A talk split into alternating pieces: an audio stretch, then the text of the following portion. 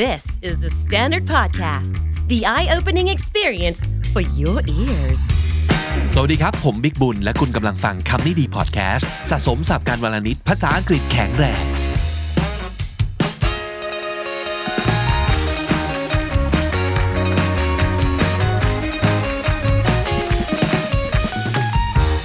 สวัสดีครับทุกคนผมบิ๊กนะครับ เอพิโซดนี้ของคำนี้ดีเป็นซีรีส์พิเศษ ที่จะชวนคุณกลับไป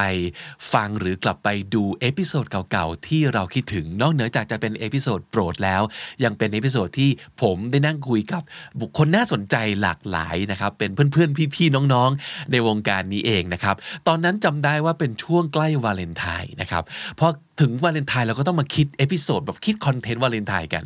แล้วมันก็จะมีคำถามหนึ่ง ซึ่งเกิดขึ้นหลังจากที่เราได้รู้จักพูดคุยกับคนคนนี้นะครับ ที่เขาทำเรื่องราวเกี่ยวกับดีไซน์ thinking ซึ่งเป็นการออกแบบชีวิต ผมก็เลยอยากจะรู้ขึ้นมาว่า เอ๊ะ แล้วเราจะใช้ดีไซน์ thinking นอกจาก designing your life เรา designing your love ได้ด้วยหรือเปล่า หรืออาจจะเป็นอย่างที่เขาพูดพูดๆกันว่าความรักมันออกแบบไม่ได้หรอก แต่จริงหรือเปล่า ในเมื่อเราออกแบบ ชีวิตได้เราออกแบบรักได้ด้วยไหม และถ้าจะพูดถึงเรื่องดีไซน์ thinking ก็หนีไมิพ้นผู้ชายคนนี้นะครับ พี่ต้องกวีวุฒินั่นเองเจ้าของเพจ แล้วก็พอดแคสต์ 8 บรรทัดครึ่งนะครับ ไปไปฟังเอพิโซดนี้กัน เราจะได้รู้ว่า เอ๊ะ เราออกแบบความรักได้หรือเปล่า และใช้ศาสตร์แห่งดีไซน์ thinking เข้าไปเกี่ยวข้องอย่างไร แต่อยากจะให้ฟังไปถึงช่วงท้ายเอพิโซดด้วยครับเพราะว่าเนื่องจากเราคุยกับพี่ต้องมาแบบ2-3ปีแล้วเนาะนานแล้ว เราอยากรู้ว่าตอนนี้พี่ต้องเป็นอย่างไรบ้าง เกิดอะไรขึ้นนะครับ หลังจากโควิดเกิดขึ้นชีวิตเปลี่ยนไปยังไง หรือว่าตอนนี้กำลังทำโปรเจกต์อะไรน่าสนใจอยู่ อย่าลืมติดตามไปถึงช่วงท้ายรายการนะครับ คุณผู้ฟังครับวาเลนไทน์ปีนี้ เราไม่อิโมชัน a ลกันเนาะคือจริงๆอิโมชัน a ลมันก็เป็นส่วนหนึ่งของของความรักของ relationship แหละ แต่ว่าเราจะไม่แค่อิโมชัน a ลกัน เราจะมาลองมองความรักจากมุมอื่นๆดูบ้างนะครับเอ่อวันก่อนได้พูดถึงเรื่องเกี่ยวกับความรักแล้วก็เรื่องการตลาดไปแล้ว วันนี้เราจะมาลองอาใช้ การออกแบบชีวิตหลาย ๆ คนคงเคยได้ยินคำนี้ คงเคยคุ้นเคยกับคำนี้คือ design thinking และถ้าเกิดพูดถึง design thinking ไม่คิดถึงคนคนนี้ไม่ได้จริง ๆ ต้อนรับกลับมาอีกครั้งหนึ่งสำหรับพี่ต้องกวีวุฒิแปดบรรทัดครึ่ง พอดแคสต์และเพจครับ สวัสดีครับ สวัสดีครับพี่ปิ๊กครับ ขอบคุณมากที่เชิญกลับมาอีกครั้งนะครับ เจอกันในวันแห่งความรักเลยครับต้อง ครับ ยินดีด้วยกับลูกสาวคนล่าสุด อ๋อขอบคุณมากครับ ครับผมน้องแข็งแรงดีนะครับ น้องแข็งแรงดีครับ ชื่ออะไรครับ ตื่นน้องชื่อน้องพอใจครับ พอใจ พอดีพอใจ พอดีคนแรกพอใจ ครับ คนที่สอง อ๋อ ครับ สุดยอดครับ ครับ ครับผมอ่าวันนี้อยากจะชวนต้องคุยในสิ่งที่พี่ไม่แน่ใจว่าเคยมีคนตั้งคำถามหรือว่าชวนคุยเกี่ยวกับดีไซน์ทิงกิ้งในแง่นี้บ้างหรือยังนะครับ ก็คือจริง ๆ แล้วเนี่ยพอเราพูดถึงคำว่าศาสตร์ของการคิดเชิงออกแบบ เพื่อเอามาใช้ออกแบบชีวิตของตัวเอง ไม่ว่าจะเป็นเรื่องชีวิตการงานต่างๆเนี่ยนะครับ ก็เลยก็เลยตั้งคำถามต่อว่า ในเมื่อเราใช้ดีไซน์ thinking ในการออกแบบชีวิตได้ เราใช้ดีไซน์ thinking ในการออกแบบชีวิตรักได้ไหมครับ เอ่อได้ครับได้ครับ จริงๆแล้ว designing your life เนี่ยซึ่งเป็นเป็นสาขาหนึ่งของ design thinking เนี่ยซึ่งเอามาใช้โดย professor Bill Burnett เนี่ยก็คือว่าเอ่อชีวิตเนี่ยจริงๆ มันมีอยู่ 4 มุมนะครับในมุมมองของเขา มุมแรกก็คือเรื่องของการงานการทำงานหาเงินต่างๆนะครับเรื่องที่ 2 คือเรื่องสุขภาพอ่ะเรื่องที่ 3 คือเรื่องของเอ่อความสนุกนะความสนุกของส่วนตัวนะครับ อ่าเรื่องที่ 4 คือเรื่องของความสัมพันธ์ หรือว่าจะเรียกความรักก็ได้นะครับ ซึ่งซึ่งก็ 4 มุมเนี้ยจะเป็น 4 มุมที่เหมือนกับสี่เหลี่ยมอะฮะก็ต้องเราต้องบาลานซ์ว่าเราอยากจะได้ส่วนไหนตอนไหน เพราะฉะนั้นมุมของเรื่องของความรักความสัมพันธ์เนี่ยมันอยู่ในพาร์ทหนึ่งที่ใช้ดีไซน์ thinking ได้อยู่แล้วครับผม จริงๆ ถ้าสมมติเราบอกว่าการออกแบบชีวิตเรื่องการเรียนการงานอันนี้เราจะคุ้นเคยกันใช่ไหมแต่ว่าเรื่องของความรักความสัมพันธ์เนี่ย อืม มันดูเป็นเรื่องที่ซับซ้อน มันดู ครับ เป็นเรื่องที่เหมือนกับต้องเคยจำหนังเรื่องรักออกแบบไม่ได้ใช่ไหม อืม เออที่เขาบอกว่าเฮ้ยมันออกแบบกันไม่ได้นะความรัก ครับ มันต้องรอว่า เราจะเจอคนคน ครับ นั้นที่ใช่หรือเปล่า ครับ มันก็อาจจะดูเหมือนแย้งๆกันไป ครับก็จริง ๆ แล้วผมคิดว่าผมอะอาจจะไม่เอ่อคือเวลาพูดคำว่าออกแบบเนี่ยต้องต้องเคลียร์อย่างเงี้ยเวลาพูดคำว่าออกแบบเนี่ยมันมีอยู่หลายหลายแง่มุมมากนะครับคำว่า อืม ดีไซน์เนี่ยบางทีคนจะชอบไปลิงก์คำว่าออกแบบกับคำว่าวางแผน อ่า นะเพราะออกแบบกับวางแผนพอมันเหมือนกันปุ๊บเนี่ยมันเหมือนกับว่าเฮ้ยเราต้องวางแผนนะ แล้วมันต้องเป็นแบบนี้นะ ซึ่งมันตรงกันข้ามกับดีไซน์ thinking เลย ครับ ตรงกันข้ามกับการออกแบบที่เราพูดกันว่าดีไซน์ thinking ดีไซน์ your life ดีไซน์ thinking เนี่ย ใช้มันไม่ได้เป็นสิ่งที่เรียกว่าอยู่นิ่งหรือสแตติกมันเป็นสิ่งที่เป็นดินามิกคือมันต้องวางแผนลงมือทำ get feedback ว่าเราชอบไม่ชอบ แล้วเราปรับไปเรื่อยๆ เพราะฉะนั้นแล้วจริงๆ ถ้าเรามองในเชิงแบบนี้ปุ๊บเนี่ยเราจะเห็นว่าทุกๆอย่างเนี่ยมันจะมีพาร์ทของการทดลองอยู่ด้วย อ๋อ ฮะเพราะฉะนั้นถ้ามันเป็นเรื่องการงานเราก็ เอ๊ะเราชอบงานนี้ไหม เราก็ลองไปทำดูไปฝึกงานใช่ไหมครับอ่ะไม่ชอบอ่ะอย่างนี้ไปเปลี่ยนไปฝึกที่อื่นเออพอเป็นเรื่องของสุขภาพ เอ๊ะเราไม่เคยออกกำลังกายเลย อืม เอ๊ะเราต้องวางแผนแค่ไหนบอกเอ้ยพรุ่งนี้ลองตื่นไปวิ่งดูไหมหรือบางคนอาจจะลองซื้อรองเท้าก่อนอะไรอย่างนี้ครับก็ซึ่งมันไม่แปลกนะก็คือคุณลองทำอะไรใหม่ ๆ ดูเอ้ยมันมีผลกับชีวิตเราแบบนี้กลายเป็นว่าเอ้ยเราเป็นกลายเป็นคนตื่นขึ้นมาวิ่งเพราะเรามีรองเท้า เออ ก็มีคนอย่างนี้อ ก็ได้ ยู่เยอะอ่าก็ได้ มันก็เลยจะมันเหมือนกับคุณทดลองหนึ่งอย่าง แล้วมันลีดไปสู่อะไรบางอย่าง อ่า ทีนี้พอเป็นเรื่องความสัมพันธ์ เราเราเอาเคสที่เหมือนกับว่าถ้าเรามีมีมีแฟนอยู่แล้วสมมติ อ่า มันก็คือการพูดคุยกันว่า เฮ้ย ตอนนี้มันเป็นยังไงบ้างใช่ไหมครับ เราอยากจะปรับอะไร อืม พอเราเราเราเราปรับเราก็ทดลองทำอะไรขึ้นมาสักอย่างอ่ะเราลองให้เวลากันมากขึ้นในเวลานี้ของสัปดาห์ไหม เราลองไปที่ใหม่ ๆ กันไหม แล้วพอเราทำแล้วกลับมาคุยกันบ่อย ๆ ว่า เอ้ยอย่างนี้ใช่ไหม ครับ มันก็เป็นการปรับใช่ไหมครับ ครับ หรือแม้แต่คนที่เอ่อหาใครสักคนอยู่บอกพูดเรื่องพรหมลิขิตใช่ไหมถ้าพูดเรื่องพรหมลิขิตเนี่ยก็คือคุณไม่ต้องทำอะไร ซึ่งนั้นตรงข้ามกับดีไซน์ h ิงกิ้งร้อยเปอร์เซ็นต์ อ๋อ d e s i g n thinking คือการที่เราพอจะรู้ว่าเราต้องการอะไรประมาณไหน อืม ผมเชื่อว่าหลาย ๆ คนจะรู้ว่าฉันชอบคนประมาณนี้แน่เลย อืม เออคนหน้าตาประมาณนี้ อืม คนอ่ะถ้าเป็นน้อง ๆ ในมหาลัยฉันอาจชอบผู้หญิงคณะนี้ อ่า ฉันชอบผู้ชายคณะนี้คำถามก็คือว่า แต่ถ้าเรายังยืนอยู่ในคณะตัวเองอยู่อะเอ๊ะแล้วเราเพิ่มโอกาสในการรู้จักคนเหล่านั้นหรือเปล่า อืม มันก็จะกลายเป็นว่าเราก็จะต้องเริ่มโปรโตไทป์ตัวเองว่า เฮ้ย อย่างเงี้ยเราอาจจะต้องไปงานสัมมนา งานอีเวนต์บางอย่างที่เราทำให้เราได้ไปเจอคนพวกนี้ เราอาจจะต้องทำกิจกรรมกับคนต่างคณะมากขึ้น โดยที่สำเร็จไม่สำเร็จไม่รู้แหละ แต่ความคาดหวังก็คือว่าถ้าฉันไปแล้วทดลองดูมันอาจจะเวิร์กก็ได้ อาจจะได้เจอคนใหม่ก็ได้ พอไปเจอเสร็จก็อาจจะเจอเพื่อนสองสามคนละที่เป็นต่างคณะ เริ่มพูดคุยกัน อาจจะไม่ใช่สองสามคนนั้นที่เราชอบก็ได้ แต่ว่าเขาอาจจะมีเพื่อนของเพื่อนอีก อืม คือเราไม่รู้เลยว่ามันจะเกิดอะไรขึ้น แค่ว่าเราทำอะไรต่างจากเดิมสักหน่อยไหม เพื่อที่จะก้าวไปสู่เป้าหมายของเรา สิ่งเหล่าเนี้ยสำหรับผมเรียกว่าการออกแบบ ครับ อืมเมื่อกี้ต้องพูดถึงคาว่าโปรโตไทป์ซึ่งมัน ครับ ก็เป็นคำที่เอ่อถ้าเกิดเป็นในวงวงการการสร้างนวัตกรรม อืม อะคนจะคุ้นเคยกันก็คือสร้างต้นแบบอะไรขึ้นมาสักอย่าง อืมอืมอืม เพื่อทดลอง อย่างนี้ต้องหมายความว่าการโปรโตไทปิ้งใน relationship มันคือการออกแบบอะไรฮะ คือออกแบบ ประสบการณ์ใหม่เหรอ ใช่ครับ ประสบการณ์ถ้าเป็นคนที่เป็นอันนี้มุมมองผมนะครับ เออ ที่มีภรรยาแล้วมีลูกแล้ว ครับ นะครับเอ่อถ้ามาส่วนส่วนของผมเนี่ยก็คือการโปรไทป์คือการทำอะไรที่ต่างจากเดิม ประสบการณ์อะไรที่ต่างจากเดิม เช่นอ่าอย่างผมยกตัวอย่าง ผมกับแฟนเคยบอกว่าเฮ้ยเดี๋ยวต้องเนี่ยทำงานเยอะมากเลยนะมีทำนู่นนี่นั่น อยากจะมีเวลาเพิ่ม อยากอยากให้ให้เวลาเพิ่มก็อ่ะได้อย่างนี้ วันเสาร์อาทิตย์เราเดือนหนึ่งเราไปต่างจังหวัดสักครั้งไหมอะไรเงี้ย อ่า พอเราลองดูมันก็ทำได้บ้างไม่ได้บ้าง แต่พอเราก็เขาก็อาจจะพบว่าเฮ้ยจริงๆการไปต่างจังหวัดเนี่ยมันขับรถนานมากเลยนะ แล้วแฟนผมก็อาจจะไม่ได้แฮปปี้มากว่าเออเราไปเราก็ไม่ได้ชอบธรรมชาติขนาดนั้น ครับ เอ้ยการไปดูหนังการอยู่ห้างมันอาจจะโอเคกว่าเหมือนเดิมก็ได้คือแต่ว่าหลังจากนั้นเรารู้แล้วว่าอะไรใช่ไม่ใช่ อืม เอ้ยอย่างนี้เราเปลี่ยนเป็นมากินข้าววันศุกร์ศุกร์ศุกร์ศุกร์ตอนเย็นไหม ครับ อ่าอย่างเงี้ยก็เป็นสิ่งที่เฮ้ยอันนี้อันนี้เวิร์กนะเวิร์กนะ เพราะว่าจริงๆมันก็เป็นเวลาที่เอาลูกมาอยู่ด้วยได้ อืม ก็กลายเป็นว่ามันก็จะเข้ามาสู่ชีวิตเราโดยที่เรารู้สึกว่าเอออันเนี้เวิร์กตอนเนี้ยวันศุกร์ตอนเย็นผมก็จะกินข้าวกับที่บ้านอะไรอย่างเงี้ยครับคือมันเหมือนกับเรากำลังออกแบบประสบการณ์ใหม่ๆ ในการใช้เวลาใหม่ ๆ กับกับกับคนที่เรารักอย่างเงี้ยก็เป็นเขาเรียก prototype experience ซึ่งจริงๆในการทำงานเรื่องนวัตกรรมเนี่ยมันก็เป็นอย่างเงี้ยนะฮะมันไม่ใช่แค่ product แต่มันคือ experience เพียงแต่ว่า user ของเราแทนที่จะเป็นลูกค้าเนี่ยมันกลายเป็นคนรักของเรา หรือแม้แต่เป็นตัวเราเอง อ๋อ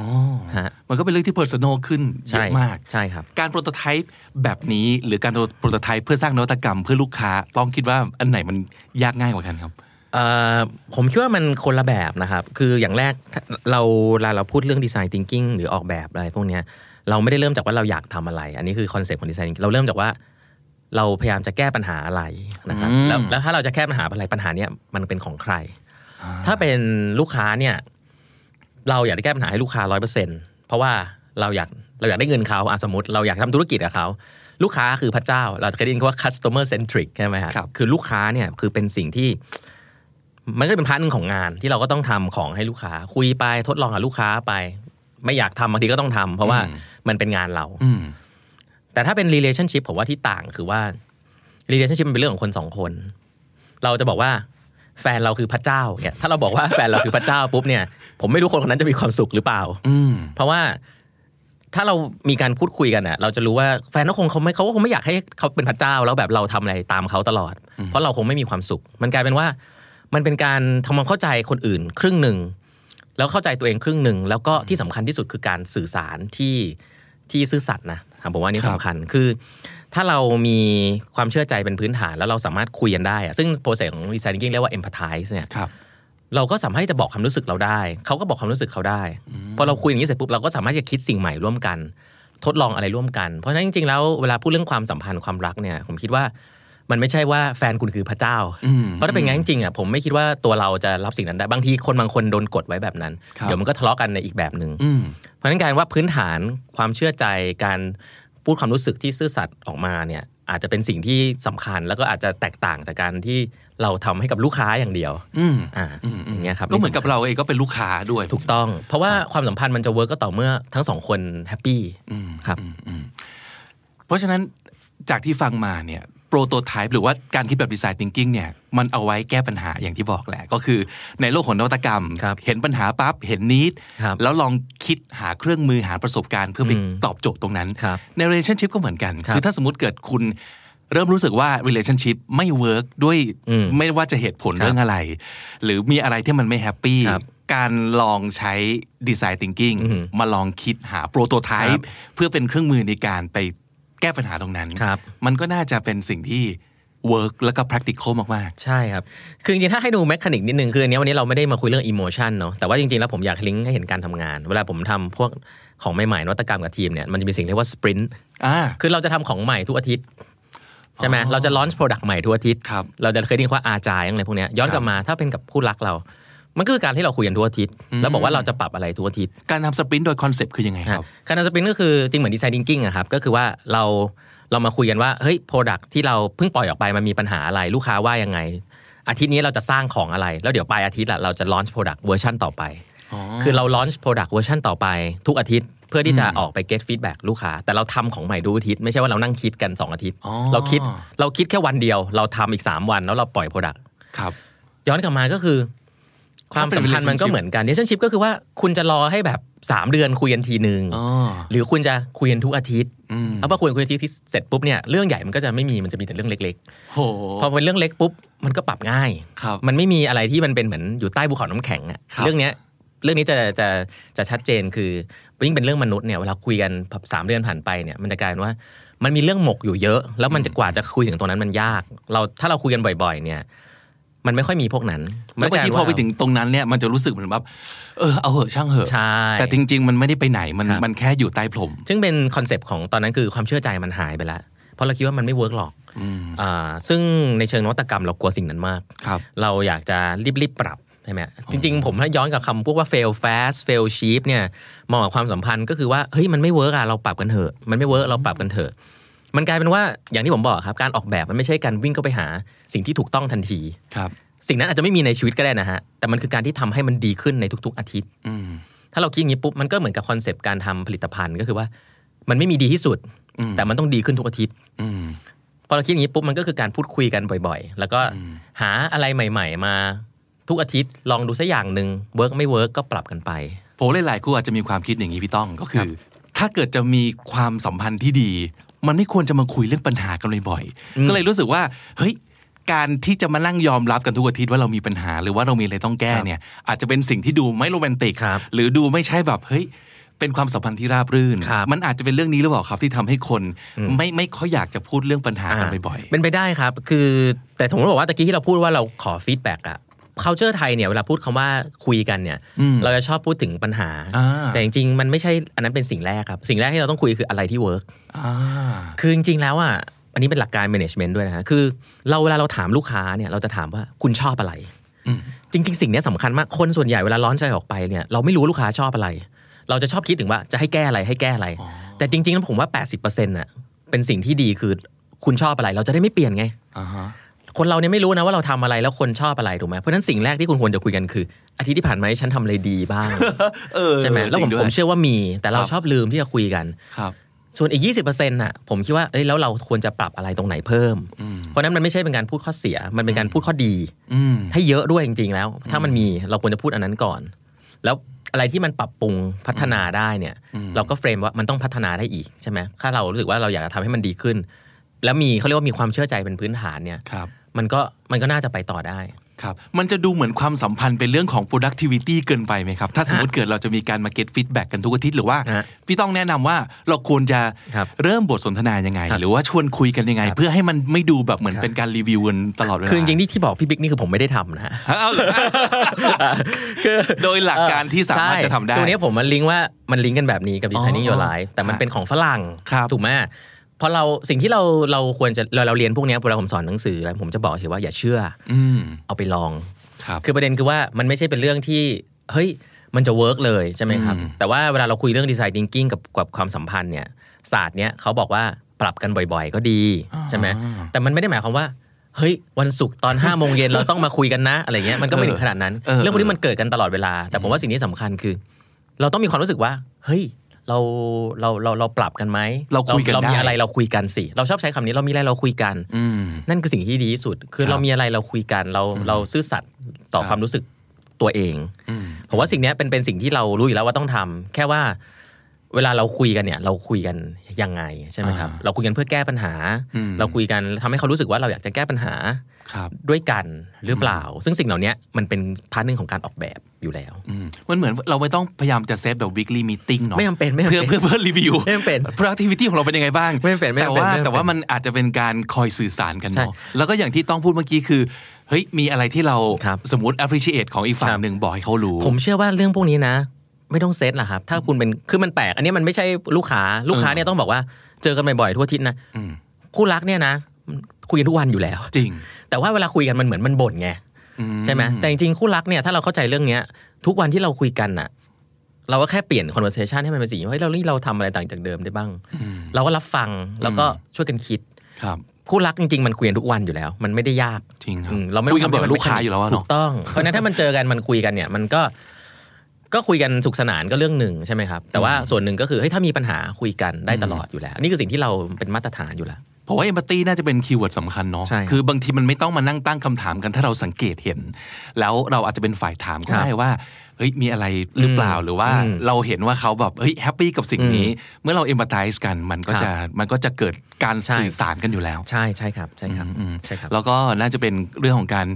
ต้องเชื่อใจกันด้วยเนาะว่าเอ้ยเราสามารถพูดเรื่องนี้ได้โดยที่อีกฝ่ายจะไม่ฟรีกเอาหนีไปหรือว่า ใช่ ลุกขึ้นมาดราม่า อ่าอันนั้นก็คือเป็นวิธีคุยละอันนั่นก็จะเป็นทักษะแหละในกา ค ร รับ คุยอย่าง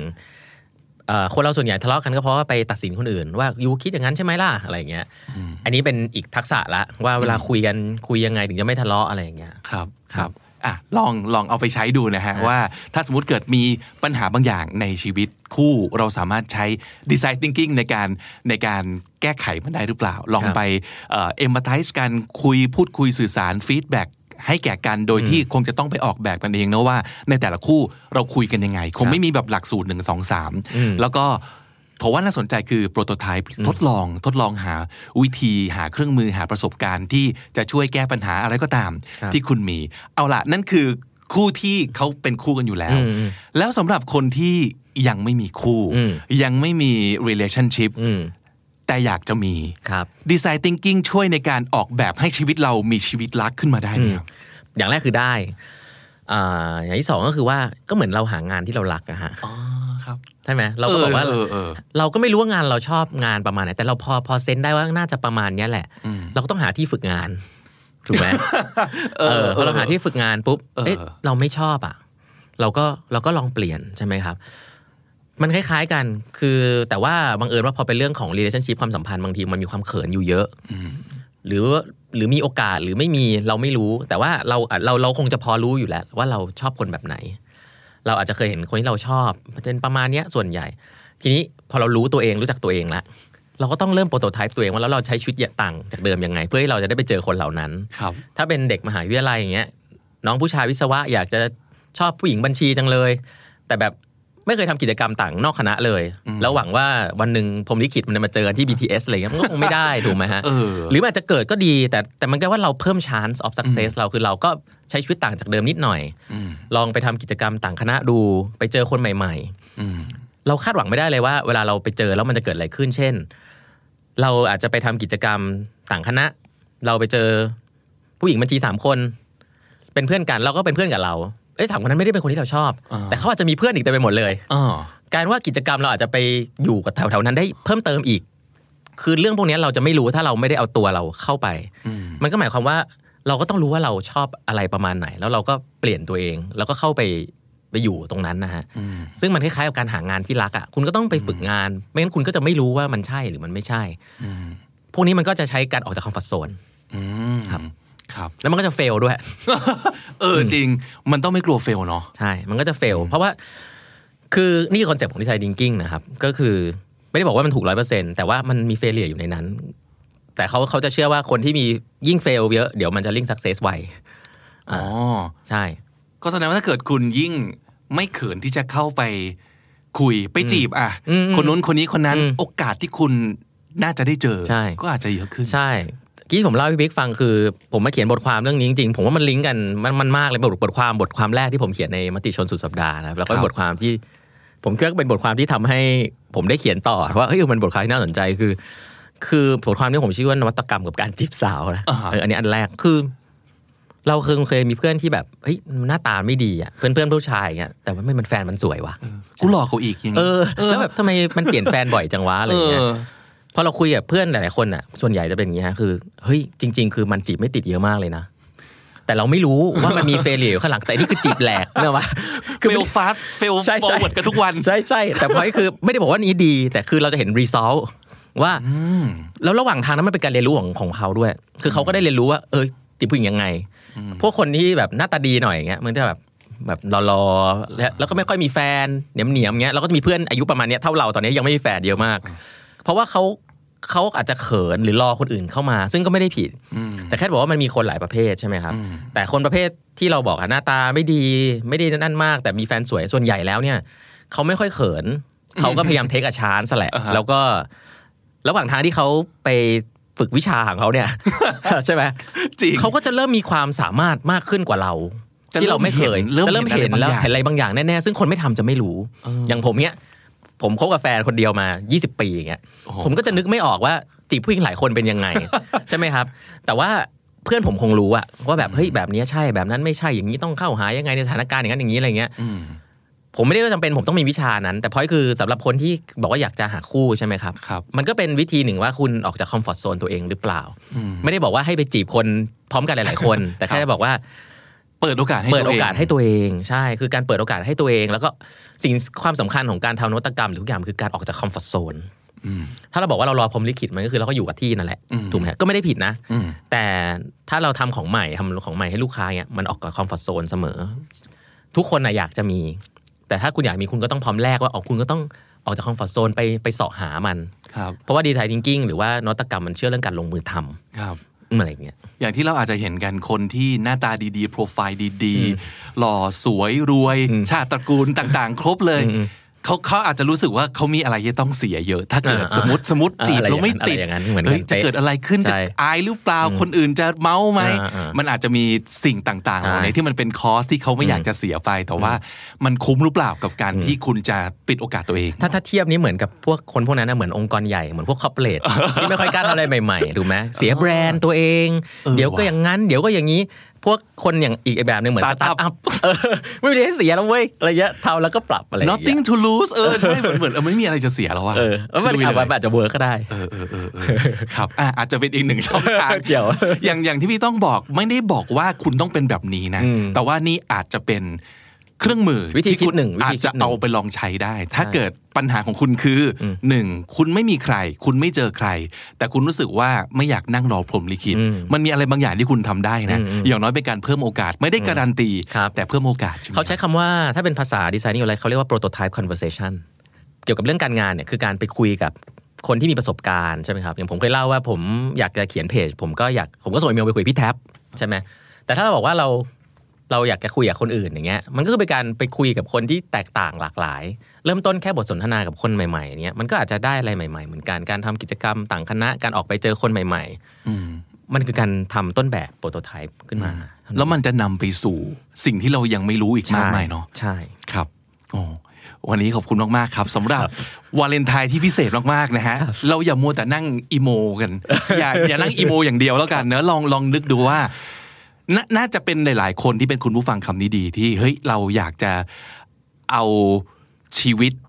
มาอยู่ในมือของเรา อืม อยากลงมือทำอะไรสักอย่างโดยที่ไม่ต้องรอให้ทุกสิ่งทุกอย่างมันเกิดขึ้น ครับ เพราะมันอาจจะไม่เกิดก็ได้ หรือว่ามันอาจจะเกิดขึ้นแล้วเรา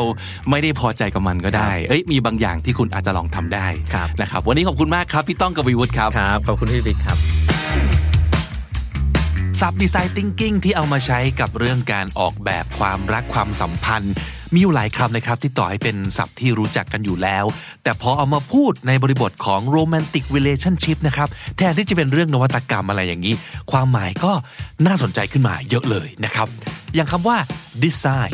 คำว่าดีไซน์เนี่ยพี่ต้องย้ำมาไว้ว่า มันไม่ได้เท่ากับคำว่า planning นะครับ นั่นก็แปลว่า มันอาจจะไม่เวิร์กตามนี้ตามที่เราคิดไว้จริง ๆ ก็ได้ แล้วจริงๆส่วนใหญ่มันจะเฟลด้วยซ้ำไปครับ แต่เราต้องไม่รังเกียจรังงอนที่จะต้องเฟลนะเพราะว่าพอเฟลแล้วเราจะมีทางไปต่อนะครับดีไซน์ thinking บอกไว้ว่า สิ่งที่สำคัญที่สุดก็คือการ empathize empathize ผมชอบมากเลยที่ต้องบอกว่า Design Thinking ในเรื่องของ Designing Your Life เนี่ย มันต่างจาก Designing Your Love Life ตรงที่มันเกี่ยวกับคนอื่นบวกเกี่ยวกับตัวเราเองด้วย คนอื่นที่ว่าก็คือคนที่มีความสัมพันธ์กับเราแบบใกล้ชิดมาก ไม่ใช่แค่ลูกค้าคนหนึ่งที่เราทำงานให้ และครึ่งหนึ่งของความสัมพันธ์มันคือตัวเราด้วยนะครับ ต้องอย่าลืมว่าเราก็อยู่ใน relationship นี้เหมือนกัน อย่าทำทุกอย่างเอาใจแต่แฟนเราเท่านั้น แต่มันต้องกล้าพูดความต้องการของเราเองออกมาด้วยนะครับ relationship มันคือต้องแฮปปี้ทั้งสองฝ่ายครับ อีกคำหนึ่งที่น่าสนใจคือ feedback ครับ การ feedback เนี่ย หลายๆ คนอาจจะมีความรู้สึกว่ามันคือเรื่องของการมาสะท้อนกันเพื่อแก้ปัญหา แต่จริง ๆ แล้วเราควรจะเริ่มฟีดแบ็จากอะไรที่เราชอบ อะไรที่มันดี อะไรที่มันเวิร์กนะครับ ไม่ใช่เอาแต่โฟกัส เรื่องแย่ ๆ ที่ต้องแก้เท่านั้น คำว่า sprint S P R I N T คำเนี้ยจริง ๆ โดยตัวของมันเองเนี่ยแปลว่า to run as fast as you can over a short distance ก็คือการเร่งฝีเท้าเต็มที่ในระยะทางสั้น ๆ นะครับ ในเรื่องการทำผลิตภัณฑ์หรือว่าการสร้างนวัตกรรมเนี่ย มันคือ a time boxed iteration of a continuous development cycle แปลย้อนหลังกลับมาก็คือ เป็นวงจรการพัฒนาสินค้าหรืออะไรสักอย่าง อย่างต่อเนื่อง ในช่วงเวลาที่กำหนดเอาไว้ แบบซ้ำไปเรื่อยๆนะครับ คุณต้องพูดเรื่องเกี่ยวกับสปรินต์โดยเอาไปเชื่อมโยงกับคาว่าฟีดแบ็กก็คือว่าเราต้องมีการฟีดแบ็กกันเรื่อยๆ อย่างในเรื่องการทำผลิตภัณฑ์เนี่ยคือทุกอาทิตย์นะครับ ในเรื่องความรักความสัมพันธ์ก็เช่นเดียวกัน เราต้องมีการพูดคุยสื่อสาร และเหมือนเป็นการรีวิวกันเบาๆ เรื่อยๆ อย่างต่อเนื่อง เพื่อหาให้เจอครับว่าอะไรที่มันเวิร์กอะไรที่มันไม่เวิร์กเราจะได้ปรับเปลี่ยนกันไปได้นะครับคำว่า prototyping ก็คือการสร้างต้นแบบ มันคือการลองคิดสันนิษฐาน ตั้งสมมุติฐานขึ้นมาครับ แล้วก็สร้างเครื่องมืออะไรสักอย่างขึ้นมาเพื่อทดลอง ทั้งหมดนี้ก็เพื่อการแก้ปัญหาสักอย่างหนึ่ง ที่คู่ของเรามี ในเรื่อง relationship เนี่ยอาจจะเป็นการลองง่ายๆครับ แค่ทำอะไรที่มันต่างออกไปจากที่เคยทำการโปรโตไทป์ก็คือการสร้างประสบการณ์ใหม่อะไรขึ้นมาสักอย่างหนึ่ง เพื่อดูว่าแล้วแบบนี้จะเวิร์กไหม เวิร์กก็ทำต่อ ไม่เวิร์กก็ปรับเปลี่ยนแค่นั้นเอง อย่าไปคิดว่าดีไซนิ่งหรือการออกแบบเนี่ยทำปั๊บต้องเสร็จปุ๊บ ถ้าไม่เวิร์กคือล้มเหลว ไม่ใช่นะครับ มันเป็นแค่ขั้นตอนของทั้งหมดเท่านั้น ย้ำอีกทีว่าอยากกลัวเฟลครับ อยากกลัวเฟล เพิ่มโอกาสของตัวเองโดยการเอาตัวเองออกไปครับ พี่ต้องเปรียบเทียบกับเรื่องการหางาน มันคือการออกจากคอมฟอร์ตโซนนั่นแหละนะครับ ยิ่งเฟลเยอะ ยิ่งเจอ success ได้ไวนะครับ สุดท้ายพี่ต้องย้ำว่า you have nothing to lose มันไม่มีอะไรจะเสียหรอกครับ เรื่องนี้มันไม่ใช่เรื่องแบบถึงตายนะ ไม่ใช่เรื่องเลวร้าย ร้ายแรงสาหัสขนาดนั้นนะครับ you have nothing to lose ผมถามอีกคำหนึ่งก็แล้วกันนะครับ what's the worst thing that can happen ไม่ต้องไปกลัวครับ แย่ที่สุดก็คือเขาปฏิเสธ แย่ที่สุดคือไม่เวิร์กเท่านั้นเอง การเพิ่มประสบการณ์ให้กับตัวเอง โดยการไม่กลัวที่จะเฟล อย่างน้อยมันจะเป็นการเพิ่มสกิลให้กับตัวเองในการ take rejection การฝึกให้ตัวเองรับการปฏิเสธให้เป็น ถูกปฏิเสธเยอะๆเนี่ยเป็นเรื่องดีนะครับ ภูมิต้านทานของเราจะแข็งแรงขึ้นเรื่อยๆครับ และถ้าติดตามฟังคำนี้ดีพอดแคสต์มาตั้งแต่เอพิโซดแรก มาถึงวันนี้คุณจะได้สะสมศัพท์ไปแล้วทั้งหมด รวม 2,812 คำและสำนวนครับ และนั่นก็คือคำนี้ดีประจำวันนี้นะครับ ขอขอบคุณพี่ต้องกวีวุฒิจาก 8 ประทัดครึ่งพอดแคสต์ สาระดีๆสำหรับคนทำงานที่ไม่ค่อยมีเวลา เช่นพวกเรานี่แหละครับ ไปติดตามพี่ต้องกันได้นะครับ ทางเพจ Facebook ชื่อเดียวกันนี้ด้วยนะครับ 8 บรรทัดครึ่งครับ ส่วนคำนี้ดีพอดแคสต์ก็เช่นเคยฮะ ติดตามกันได้ทุกช่องทางที่ The Standard co ทุกแอปที่คุณใช้ฟังพอดแคสต์ YouTube j o o x และ Spotify ครับ ผมปิ๊กบุญวันนี้ไปก่อนนะครับ อย่าลืมเข้ามาสะสมศัพท์กันทุกวันวันละนิด ภาษาอังกฤษจะได้แข็งแรง สวัสดีครับ The Standard Podcast, eye opening for your ears. คุณผู้ฟังครับ ผู้ชายคนนี้ตอนนี้อยู่ในสายกับเรา เราอยากจะอัปเดตให้ดูว่าให้ฟังด้วยนะครับว่า หลังจากผ่านมาสองปี พี่ต้องกวีวุฒิตอนนี้ทำอะไรอยู่ที่ไหน สวัสดีพี่ต้องครับ สวัสดีครับพี่บิ๊กสวัสดีครับ อ่า ยินดีที่ได้คุยกันอีกครั้งหนึ่งครั้งที่เราคุยกันมันคือสองปีที่แล้ว ฮะ ครับเอพิโซดนี้เป็นเอพิโซดวาเลนไทน์ปี2020ครับพี่ต้อง ครับใช่อูสองปีแล้วครับ ครับ ใช่ มีเมื่อกี้มีเมนชั่นในในเอพิโซดด้วยว่าลูกสาวเพิ่งเกิดเลยตอนนั้น ใช่ไหม ครับ โอ้ใช่ฮะ ตอนนี้ ครับ อัปเดตใหญ่สุดก็คือว่าเอ่อภรรยาเหมือนเดิมนะฮะ แต่มีลูกสาว อายุสองขวบครับผมตอนนี้ ครับผมเป็นยังไง ครั ฮะ บ สองขวบนี่คือเป็นวัยที่อย่างไรครับ โอ้น่ารักมากเลยครับหลง อ๋อ ลูกสาวมากตอนนี้ ครับ ฮะ เราคุยกันเรื่องครับผม รู้เลยฮะ รู้เลยฮะว่าแบบเออดีฮะมีลูกสองคน โอ้ดีจังครับ ครับคราวที่แล้วเราคุยกันเรื่อง designing your love จำได้ไหมฮะ หลังจากที่พี่ต้อง ครั อาจ บ จะพูดเรื่อง designing your life มาเยอะเนอะแล้วเราก็อยากรู้ว่า ครับครับ หลักการเดียวกันเนี่ยเอามาใช้กับความรักได้หรือเปล่า เราก็เลยชวนพี่ต้องมาคุยกัน ครับ เรื่องนี้ ทุกวันนี้พี่ต้องยังพูดคุยหรือว่าสอนในเรื่องอ่า design thinking อยู่ตลอดเลยใช่ไหมครับ อ่ามีครับมีก็มีคุยแต่จะเป็นคอนเทกต์ของงานซะเยอะนะครับ ก็คุยตามองค์กรเลยครับ มีพี่ๆผู้บริหารมาปรึกษานะครับ มีบ้างครับ แล้วเรื่องเกี่ยวกับงานพี่ต้องเป็นไงบ้างครับตอนนี้ อ๋อตอนนี้งานอ๋อโอเคมีบทบาทเปลี่ยนไปอะครับ ก็ตอนนั้นจะอยู่บริษัทลูกทำ innovation ชื่อ SCB 10X เนอะตอนนี้ก็มาดูแลบริษัทลูกที่เป็นเอ่ออยู่ในกลุ่มของ SCBX นะฮะถ้าอาจจะเคยได้ยิน ครับ ก็เป็นเป็น joint venture ร่วมทุนระหว่าง AIS กับ SCB อะครับ ตอนนี้ก็เป็น CEO บริษัทนี้อยู่ครับ ก็เพิ่งเริ่มครับผม อืมโอเคครับแล้วงานเป็นยังไงบ้างครับ สนุกสนานหรือว่ามีความเครียดอย่างไรบ้าง อ๋อเออสนุกครับก็เหมือนเริ่มทำใหม่ครับผมเป็นเป็นแก๊งที่แบบว่า เวลามันไม่มีอะไรเขาชอบให้ให้ไปเริ่มทำจากศูนย์นะฮะเพราะงั้นบริษัทมันก็เริ่มใหม่อะครับแต่ตอนนี้ก็มีอยู่สักสามสิบห้าคนครับ ก็เริ่ม อืม รีคูดใหม่หมดเลยครับ ก็ ครับ เรากำลังจะทำทำผลิตภัณฑ์ทางการเงินนะครับ ในรูปแบบใหม่ๆอะครับ ก็คิดว่าปีนี้คงได้เห็นกันนะครับ ครับ ตั้งแต่โควิดเกิดขึ้นเนี่ยรู้สึกว่ามีการปรับตัวหลายอย่าง ทุกคนปรับตัวหมด มีการเปลี่ยนแปลง ฮะ ในทุกวงการ สิ่งที่ ฮะ พี่ต้องทำนะครับ อยู่ในวงการเกี่ยวกับเอ่อไม่ว่าจะเป็นแบงกิ้งไม่ว่าจะเป็นอะไรก็มีการเปลี่ยนแปลงขึ้นเยอะมากเหมือนกันใช่ไหมครับ โอ้ครับสองปีที่ผ่านมาก็น่าจะเยอะนะ โดยเฉพาะพวกเอ่อดิจิตอลแอสเซทเนาะคริปตรงคริปโตเนี่ยผมไปอยู่ตรงนี้พอสมควรเลยฮะ แล้วก็ SCB เองก็เปลี่ยนโครงสร้างเนาะอาจจะเคยเห็นกันยันม่งยันแม่นะฮะ ก็ผมก็ ใช่ อ ครับ ยู่อยู่อยู่ในในกลุ่มตรงนั้นแหละครับ ก็ก็ดีครับ แล้วก็อีกส่วนหนึ่งก็คือเอ่อ work from home นะฮะก็ work from home เลยครับ ซึ่งก็เป็นสิ่งที่ดีครับ ผมว่าแฮปปี้กับการ work from home ครับ เยี่ยมเลยครับแล้วใช้เวลากับที่บ้านได้เยอะขึ้นด้วยใช่ไหมครับ ใช่ครับ ก็ประจวบเหมาะกับลูกสาว ฮะ กำลังค่อยๆโตด้วยฮะ ก็เลยอุ้ย อ๋อ ยิ่งดีเลย ครับ ทางส่วนของอีกหนึ่งสิ่งที่พี่ต้องทำประจำเราก็ยังติดตามฟังประจำแปดบรรทัดครึ่งพอดแคสต์เป็นยังไงบ้างครับพี่ต้องยังสนุกสนานอยู่ไหมสองปีผ่านไปแล้ว ตอนนี้พัน อ๋อ กว่าเอพิโซดแล้ว ใช่ครับก็ก็ก็ยังในคือผมคิดว่าก็ยังทำอยู่ทุกวันครับ แล้วก็ตอนนี้ก็พันหนึ่งร้อยกว่าแล้ว ก็ อืม เอิ่ม ก็ตราบใดที่ผมคิดว่าผมยังอ่านหนังสืออยู่ผมก็คงมีคอนเทนต์เรื่อยๆอะฮะก็เราเป็นคนชอบอ่านหนังสือครับ ก็เลยมีคอนเทนต์อยู่ตลอดครับผม ครับ เข้าทางมากเลยครับ เพราะว่าผมเองเนี่ยก็อ่านหนังสือตามพี่ต้องอยู่พอสมควรเหมือนกันครับ โอ้ฮะ เหมือนกับให้พี่ต้องช่วยอ่านแบบช่วยสกรีนให้รอบหนึ่งเนาะแล้วเราก็เข้าไปฟังดูเอ๊ะเล่มนี้น่าจะเข้าทางหรือเปล่า ก็ขอบคุณมากๆที่เป็นซอสที่ดีสำหรับ คนชอบอ่านหนังสือ แต่อาจจะแบบมีเวลาในการสกรีนเองน้อยไปนิดนึงนะครับ เพราะฉะนั้น โอ้ ขอบ ฮะ ก็อาจจะต้องฝากไว้ฮะอันนี้ฝากไว้เลยช่วยโปรโมทเลยว่าแปลประทัดครึ่งพอดแคสต์สำหรับคนที่เอ่ออย่างที่พี่ต้องพูดไว้เนาะคนคนที่อาจจะไม่ค่อยมีเวลาเท่าไหร่นะครับ ใช่ ใน แต่ว่ายังอยากเรียนรู้อยู่โดยเฉพาะในเรื่องของหนังสือนี้พี่ต้องทำต่อเนื่องมากๆเลยนะครับ ก็ลองเข้าไปลองฟังดูได้ว่ามีเล่มไหนน่าสนใจแล้วอาจจะแบบไปตามรอยอ่านประมาณนั้นนะครับ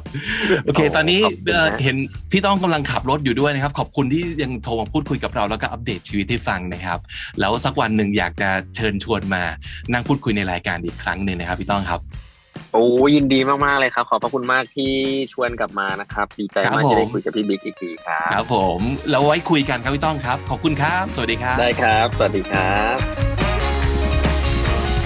The Standard Podcast, eye opening for your ears.